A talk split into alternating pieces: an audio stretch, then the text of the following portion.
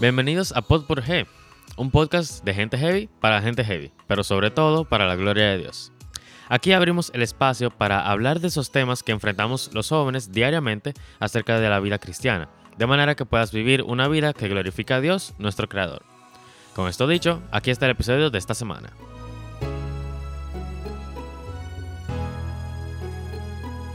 Hello, hello, bienvenidos a un nuevo episodio de Pod por G, un podcast de gente heavy para gente heavy, pero sobre todo para la gloria de Dios. Desde este lado se encuentra Esther, una de sus hosts usuales.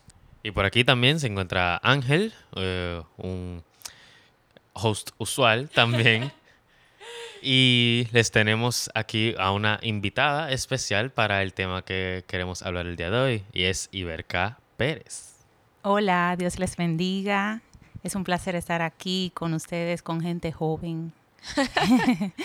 bueno, Iberka, eh, si usted viene, o sea, Ángel y yo claramente la conocemos, usted, pero nuestros oyentes puede que no sepan quién usted es. Entonces nos gustaría que usted nos dé una pequeña introducción Claro, eh, bueno, yo soy Iberca Pérez de Burgos, ese es mi nombre. Eh, soy comerciante, soy nativa de Puerto Plata, pero resido aquí en Santiago hace cinco años. Y conozco a estos dos maravillosos jóvenes porque fueron ex compañeros de mi hijo en el Colegio Cristiano Oasis. Y en verdad yo soy la tía de ellos, eh, como de los otros sobrinos que estudiaron con mi hijo verdaderamente. Eh, nosotros le tenemos mucho cariño a Iberca y nosotros la consideramos este, para este episodio porque realmente creemos que su historia y la manera en la que el Señor ha obrado en su vida eh, puede ser de mucha bendición para nuestros oyentes. Em, el día de hoy, por no creo que lo hayamos dicho a este punto, vamos a hablar un poco sobre la voluntad y la soberanía de Dios. Em, en estos últimos meses, en las reuniones de P por G, hemos estado tratando Maravillados por Dios. Para tener un poco más de información sobre este libro, pueden volver a algunos episodios atrás.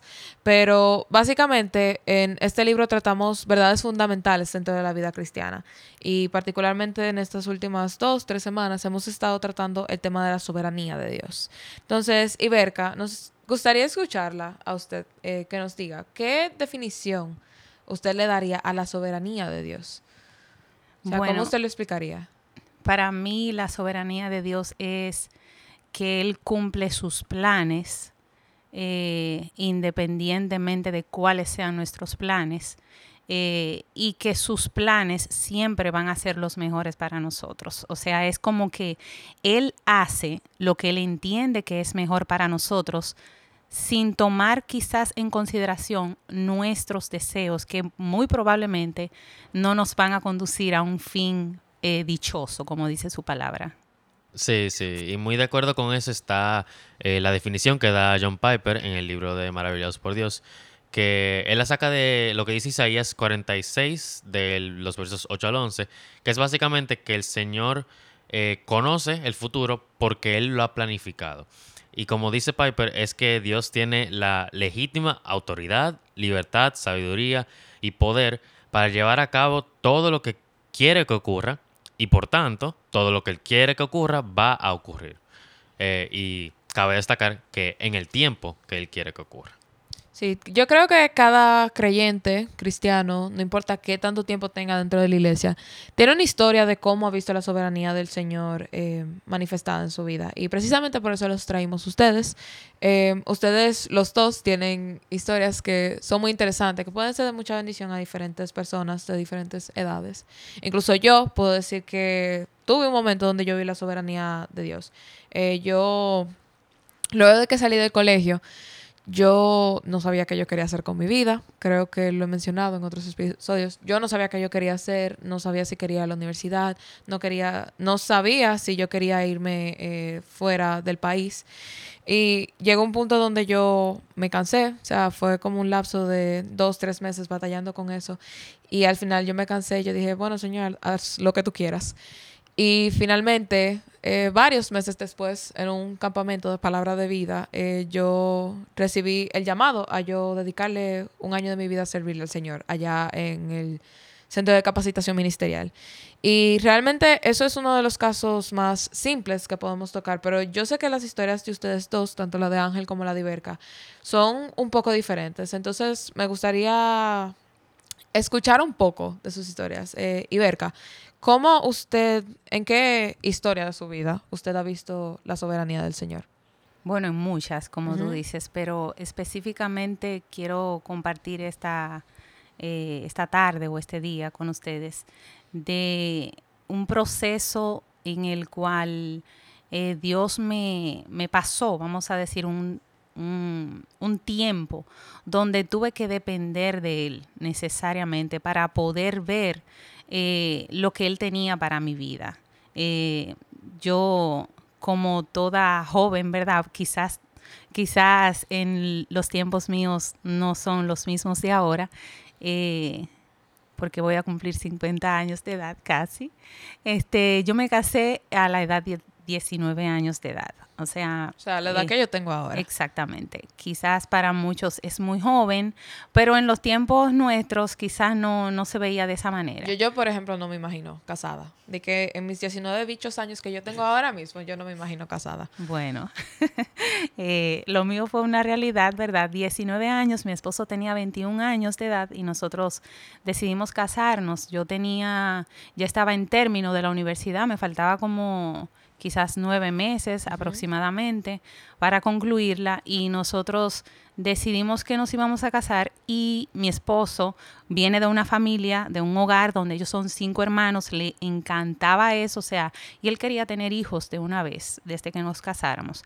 Pero llegamos a un acuerdo que no íbamos a tener hijos en, hasta que yo prácticamente finalizara la universidad y así lo hicimos. Entonces, en, en en fin, nuestra historia o lo que queremos compartir con ustedes hoy es en base a eso, cómo Dios en medio de, situaciones, o sea, nos atravesó por muchas situaciones para poder darnos eh, esos hijos o ese hijo, porque fue solo uno, eh, donde eh, Él nos pasó por diferentes procesos.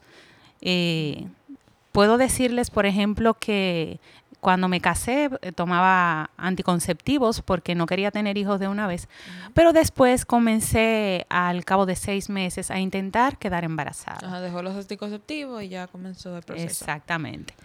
Eh, duré como un año aproximadamente sin, sin hacer nada eh, a favor de, y después me comencé a preocupar, o nos comenzamos a preocupar mi esposo y yo, porque éramos dos personas jóvenes que no concebíamos. Entonces comenzamos a visitar diferentes médicos, a hacer diferentes procedimientos. Eh, entre ellos operaciones, entre ellos biopsias, entre ellos eh, ir de una- Medicamentos ir de una ciudad a otra, o sea, veníamos, íbamos desde Puerto Plata y veníamos a Santiago, luego nos referían a otro médico y a otro y a otro. Eh, le, le puedo decir que visitamos aproximadamente 10 doctores Wow. de especialistas en fertilización y hasta llegar a Santo Domingo, donde finalmente nos dijeron que nosotros no podíamos tener hijos de manera natural ni con métodos simples, que la única alternativa nuestra era hacer un in vitro, para lo cual teníamos que trasladarnos a la ciudad de Miami. Sí, y me imagino que fue un proceso muy costoso. Porque- Sumamente costoso porque, o sea, todos esos médicos, eh, en ese entonces, estamos hablando del año 2000, am, nosotros nos casamos en el 1992 Ajá. y comenzamos eh, en el 93 aproximadamente, o sea, hace, comenzamos con todos los procesos médicos, cada doctor era un gasto, cada, cada evaluación era un gasto. Y el transporte. y- todo. Entonces, ya al final, cuando fuimos a Miami, o sea, estamos hablando del año 2002, O sea, 10 años intentando 10 tener años, de- sí, intentando tener hijos, y en Miami nosotros gastamos aproximadamente 15 mil dólares en ese entonces. Sola- pero solamente del... del- Solamente de la clínica y medicamentos, y medicamentos, perdón, sí. Entonces, Vuelo, alojamiento, comida. eh, todo eso fue extra. Aparte. Ay, ay, ay. Nosotros que no teníamos recursos en ese momento tuvimos hasta que buscar dinero prestado porque no habían, eh, no teníamos los recursos para poder hacer esa, esos, esos procedimientos, no había manera. Ya, esa fue la situación por la que usted tuvo que pasar. Y bueno, pasando a ti, Ángel, no, no nos olvidamos de ti. Eh, ¿Qué proceso tú crees que tú podrías, eh, tú vienes a hablarnos aquí hoy del que tú pasaste? Em, bueno, en mi caso, tal vez se acerca más a los jóvenes, eh, particularmente a aquellos que están ya terminando sus estudios en el colegio. Y es que desde chiquitico lo que yo tenía en mi mente era estudiar fuera del país. Eso me lo decía mi mamá, me lo decían mis familiares, o sea, mi familia extendida, me lo decían hasta mis profesores, que yo tenía que estudiar fuera, que eso era el final, que eso era lo que me tocaba a mí por hacer, como quien dice. Entonces ya yo estaba mentalizado que yo iba a estudiar fuera. Eh, y particularmente yo quería estudiar en Estados Unidos, que era como la opción más cercana, lo que yo más conocía y todo eso. Entonces, desde eh, un décimo o tercero de bachiller o ahora quinto de bachiller, como sea que le quieren llamar, eh, ya yo estaba empezando el proceso para aplicar a universidades de Estados Unidos. Eso fue junto a otros amigos míos, como Esther también, estaba eh, aplicando universidades de Estados Unidos. Un amigo de nosotros, Omar, Alejandro, eh, el hijo de Iberca, aquí presente, que ya veremos un poco más adelante cómo llegamos a él. Eh, Sebastián y demás compañeros del, del curso, estábamos todos enfocados en aplicar y ser aceptados por universidades de Estados Unidos. Desde eh, tercero de bachiller, yo me enfoqué en estudiar para el SAT, el examen de admisión de la mayoría de las universidades, como un examen estandarizado. Eh, estudiando para el SAT, estudiando para el TOEFL, que es el examen de inglés, y muchísimas otras cosas, buscando qué universidades quería aplicar, eh, cuáles eran los requisitos, todo eso. Durante porque, o sea, suena como un proceso muy simple para la mayoría de la gente que estudió aquí en República Dominicana, pero realmente el proceso de tú entrar a la universidad en Estados Unidos es muy diferente al de aquí. Allá a ti te tienen que aceptar. Aquí tú simplemente, ah, tú te inscribes, tú pasas tu examen, eh, pagas tu inscripción y ya, tú eres parte de la familia universitaria. No, allá es un proceso súper largo, súper competitivo y puede ser bastante interesante. Lo puedo decir por experiencia propia, yo pasé por ahí. Entonces, ya para que se mentalice dicen un poco de que no es tanto como funciona aquí, no es tan simple. Sí, sí, gracias por esa aclaratoria, Esther. Eh, y bueno, eh, también cabe decir que para ese momento ya yo servía en P por G, en la iglesia, pero tal vez no, es, no era tan como un líder eh, que me encargaba tanto del grupo de jóvenes, sino que había más personas involucradas y que yo solo estaba ahí ayudando en cualquier cosita que se necesitaba. Pero yo no estaba preocupado por lo que iba a pasar con eh, mi ministerio o el ministerio en el que yo estaba ayudando de P si yo me iba a estudiar fuera. Porque mi, enfoque era estudiar fuera. Todo lo otro para mí era secundario. La cosa es que en septiembre yo tomé el, TOEFL, el examen de inglés, y gracias a Dios saqué muy buena nota, eh, todo bien, todo perfecto. Y por esa parte, todo bien. Eh, de, después tomé el SAT, que había durado muchísimo estudiando. En octubre tomé el SAT y igual saqué una buena nota. Estaba muy emocionado porque fue mucho tiempo esforzándome eh, para sacar una buena nota, ya que muchas universidades se fijan en eso. Y yo estaba por el, por el aire, eh, como que todo estaba saliendo bien. Y para aplicar eh, tenía que hacer también varios ensayos. Yo eh, duraba días enteros nada más trabajando en ensayos. Se lo mandaba a Omar, eh, que, a Esther, para que los revisaran, que comentaran como qué podía cambiar, qué podía agregar. Y como me decían como, oh, que estaba súper bien, que sí, que estaba perfecto, básicamente. Y eso como que me seguía sumando a la emoción, como por el momento todo va súper bien. Y ahí, después de ahí es que empiezan a bajar las cosas. Yo apliqué primero a una universidad en noviembre de 2020 para que me dieran una respuesta en diciembre y ya de ahí saber si necesitaba aplicar a más universidades. Y bueno, eh, llega diciembre y efectivamente me rechazan. O sea, eh, sale que no he sido aceptado a la universidad y yo o sea, yo estaba mentalizado con que no podía confiar en solo esa universidad. Y yo dije, bueno, nada, para adelante, porque hay que seguir. Entonces seguí haciendo otros ensayos, apliqué como a seis otras universidades. eh, que implica también un gasto económico, eh, porque no es gratis simplemente aplicar, sino hay que pagar por tu aplicar a una universidad. En dólares. Sí, y en dólares. Eh, implicaba un gasto de tiempo, de dinero, eh, y muchísimos procesos estresantes, como dijo Esther. Y eso fue como para enero. Ya yo había mandado todas mis aplicaciones para enero y de ahí solo tocaba esperar. Esperar hasta marzo, abril, cuando ya enviaban para atrás las cartas como de si me aceptaron o no. Y bueno, llega marzo y empiezan a llegar las cartas de las universidades. Llega una y entonces me sale rechazado. Igual, no me aceptaron y yo, bueno, hay más. Tranquilo. Llega otra y rechazado. Llega otra y me ponen en lista de espera. Eh, para los que no saben, lista de espera es como que puede ser que al final del proceso de aplicación me llamen, pero no hay nada seguro, eh, que yo debo estar atento a otras universidades y no sé qué, pero como que me dio un chin de esperanza. Eh, pero igual yo no tenía nada seguro hasta el momento. Llega abril, rechazado. o sea, seguían así eh, todas las universidades hasta que la última, igual, rechazado. Hasta en las que yo pensaba que tenía más oportunidad de ser aceptado, me impactó un poco que eh, simplemente no... O sea, porque no dan explicación. Eso es como... eh, eso duele un poco. No dan explicación de por qué te rechazan o por qué no te aceptan.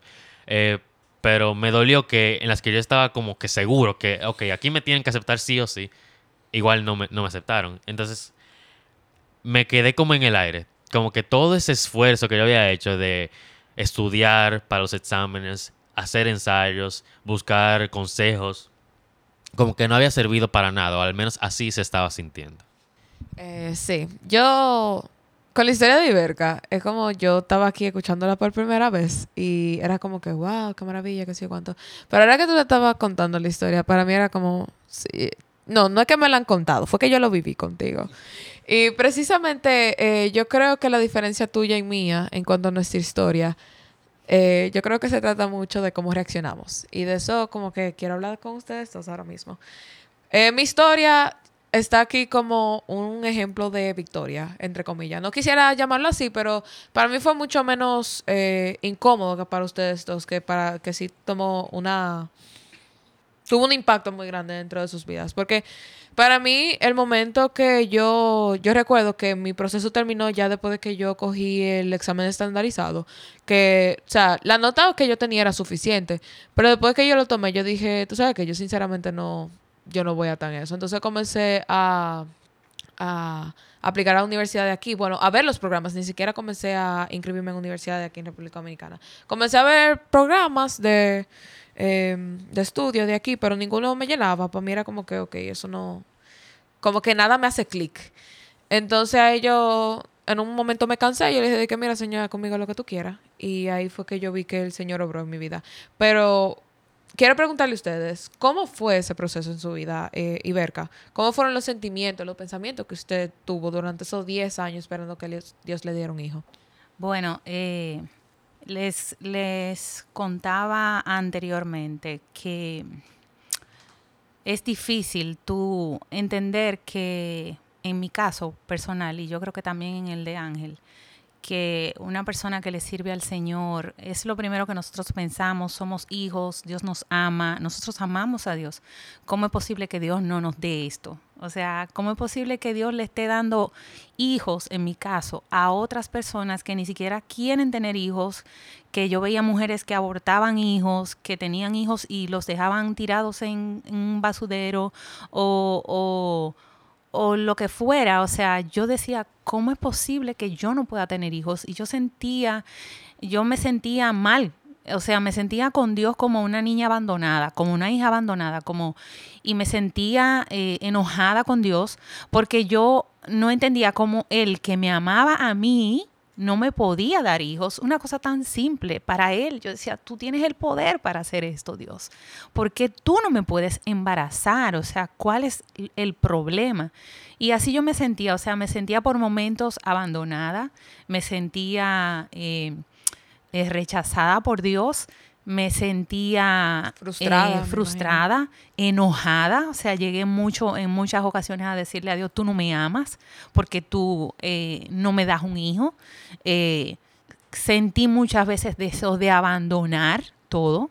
y así yo pienso que, que muchos de nosotros, en momentos en, por lo que Dios nos pasa, nos sentimos con Dios, pero realmente eh, no nos detenemos a ver en ese momento por qué Dios está haciendo todo eso. Y también eh, yo creo que particularmente en su caso, que, que usted no podía quedar embarazada, que había muchos comentarios de gente alrededor suyo. Ay, sí, muchos, muchos, muchos. O sea, amigos, familiares. O sea, yo llegué a, a recibir comentarios de familiares como decirte, oye, ¿por qué le sirves a ese Dios que no te da hijos?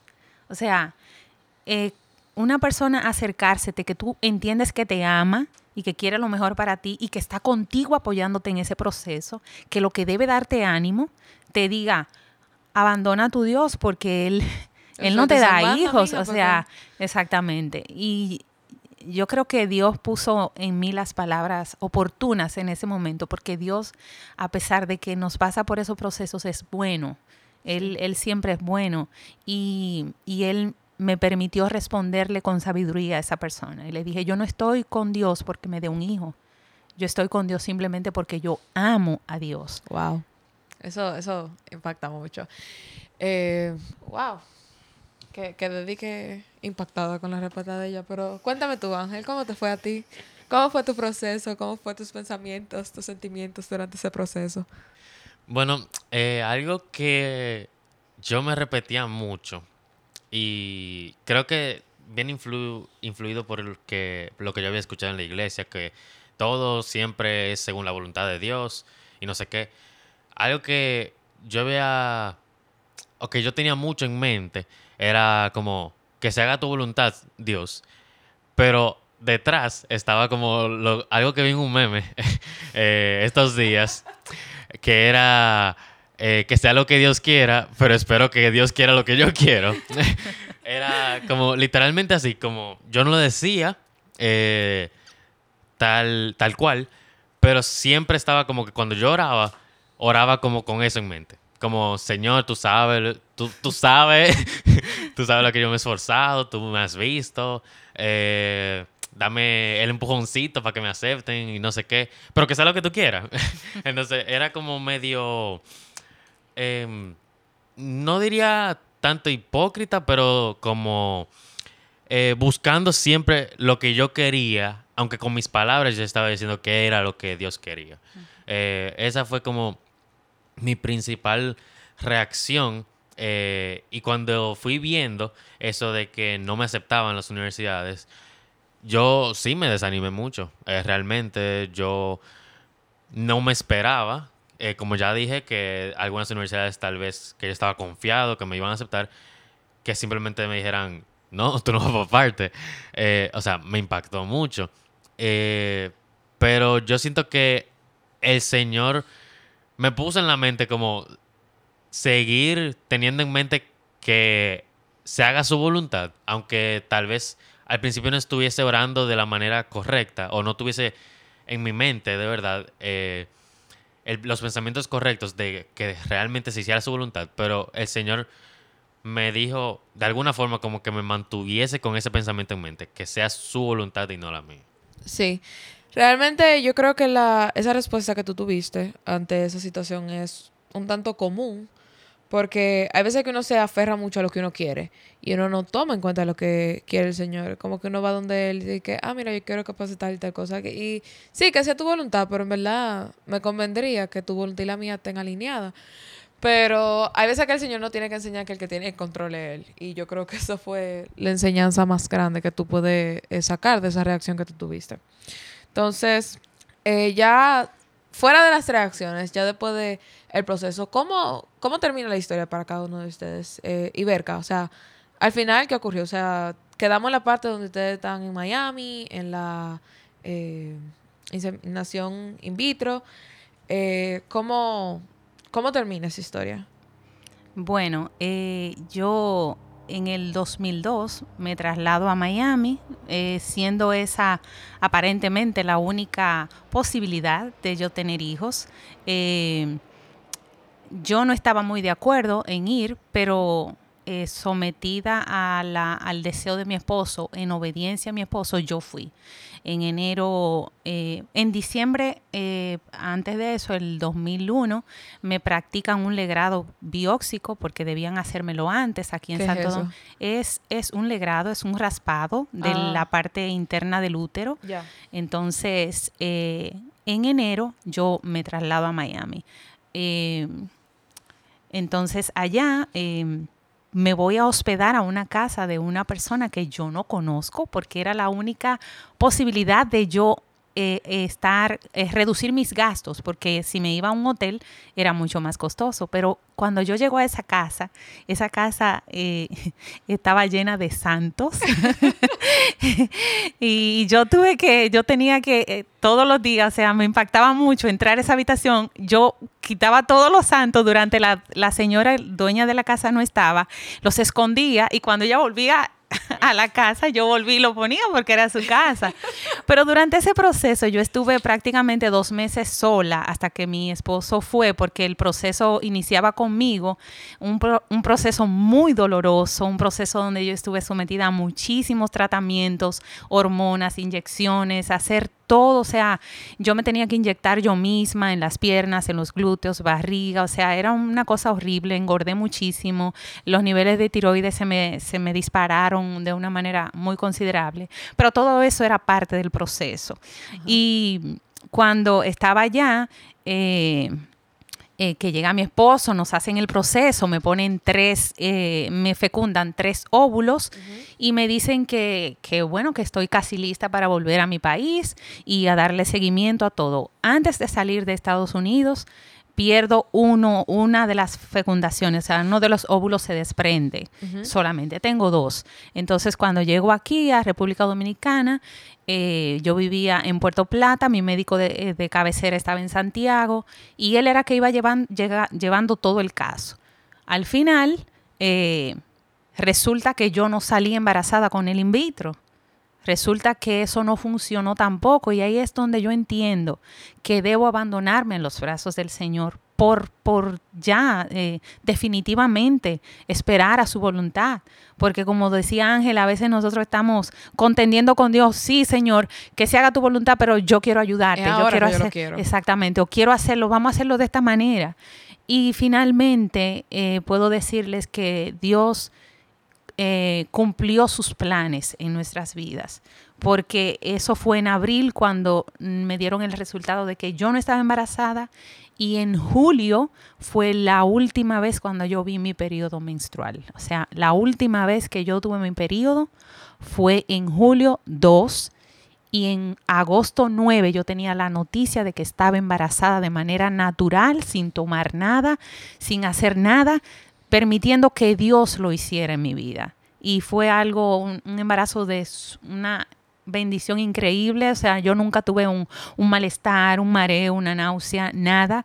Y Alejandro nació en abril del 2003 para la gloria de nuestro Señor. Amén. Eh, sí, nosotros, eh, como decíamos anteriormente, Alejandro estudió con nosotros en el colegio. Él duró cuatro años, si no me equivoco. Duró cuatro años con nosotros. eh, tanto Ángel como yo somos muy amigos de él. Eh, pero sí, realmente podemos decir que Alejandro ha sido una bendición, no, no solamente para sus vidas, sino también a nosotros como sus amigos. Eh, pero antes de pasar como a la clausura y ver qué aprendimos, Ángel, ¿cómo, cómo terminó tu historia? Em, bueno, mi historia se remonta también a algo, una parte que ya yo pasé, que es en marzo, eh, otra vez de 2021. Ya para cuando eso, como dije, estaban algunas universidades dando respuesta y que me habían salido, que no me habían aceptado.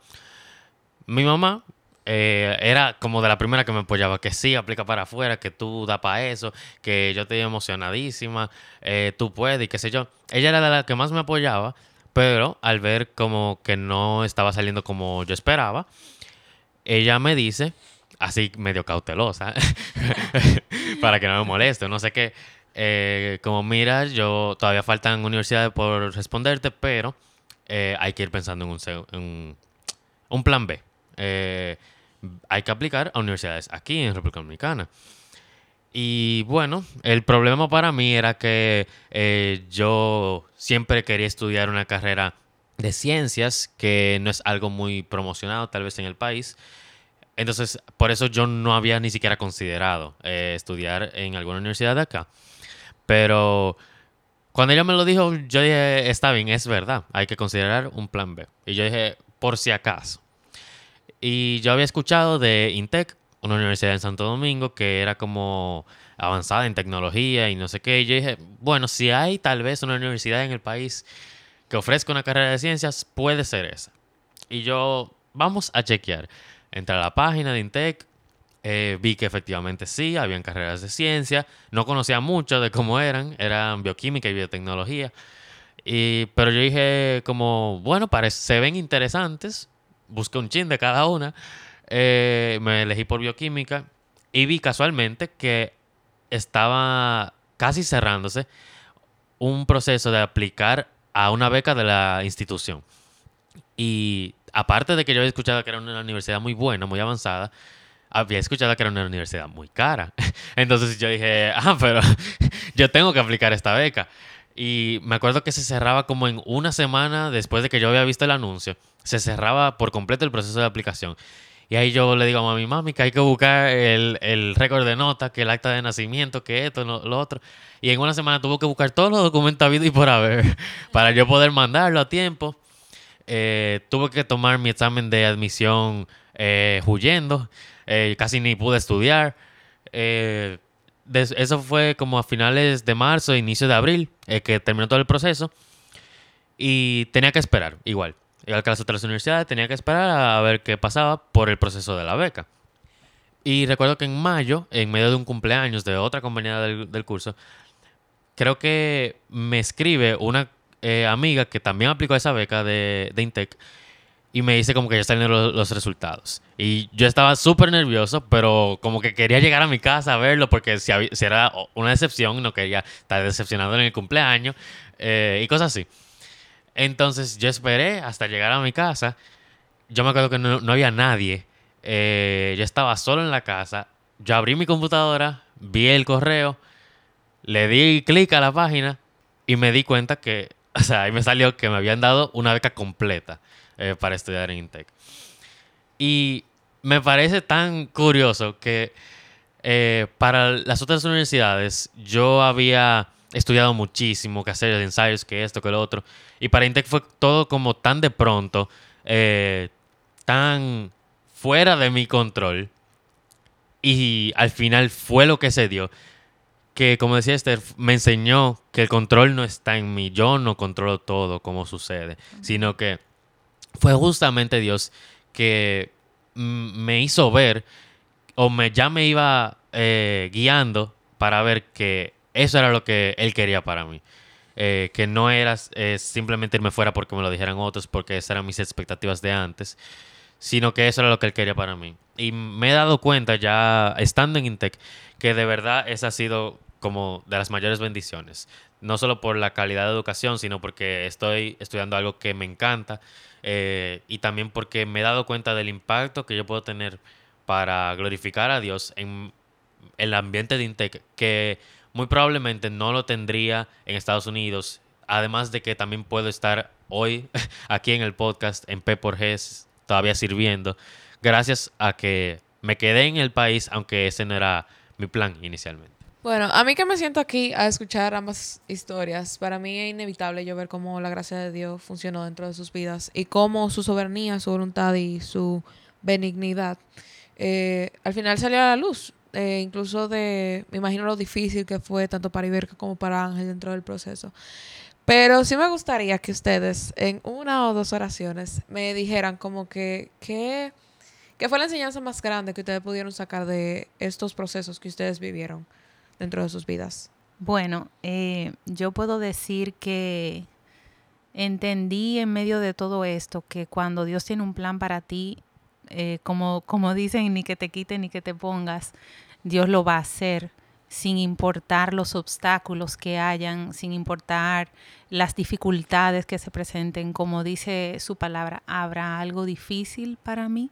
O sea, para Dios no hay nada difícil y por más difícil que se presentaron esos 10, casi 11 años en nuestras vidas, Dios hizo su voluntad en nosotros y nos bendijo como, como nosotros nunca pensamos que nos iba a bendecir con nuestro Hijo. Y yo les exhorto a todas las personas que están esperando algo en Dios, que, que continúen esperando, porque si es la, la voluntad de Dios, se va a cumplir en sus vidas. Y se va a cumplir la voluntad de Dios y esa voluntad va a ser buena siempre.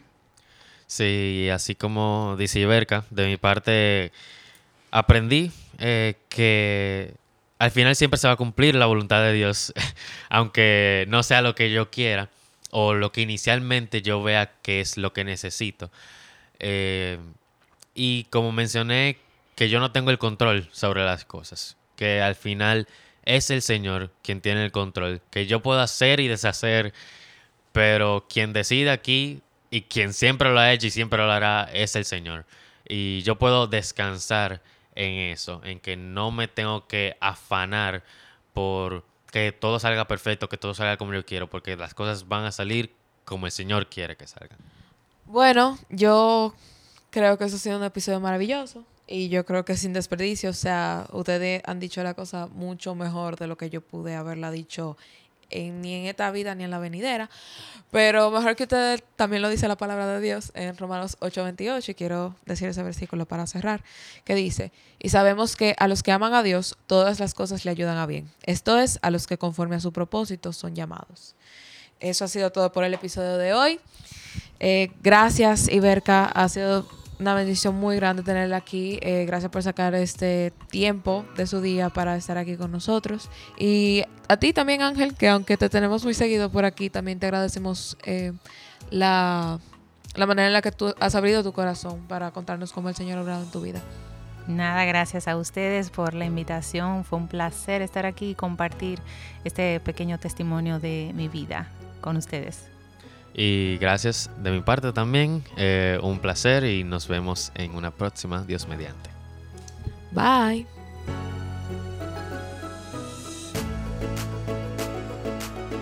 Gracias por escuchar un nuevo episodio de Pod por G. Esperamos que lo hayas disfrutado. Si quieres conocer más información de P por G Adolescentes, puedes seguirnos en Instagram, arroba PXG Adolescentes, o puedes encontrar nuestro podcast como PodXG en todas las plataformas de podcast.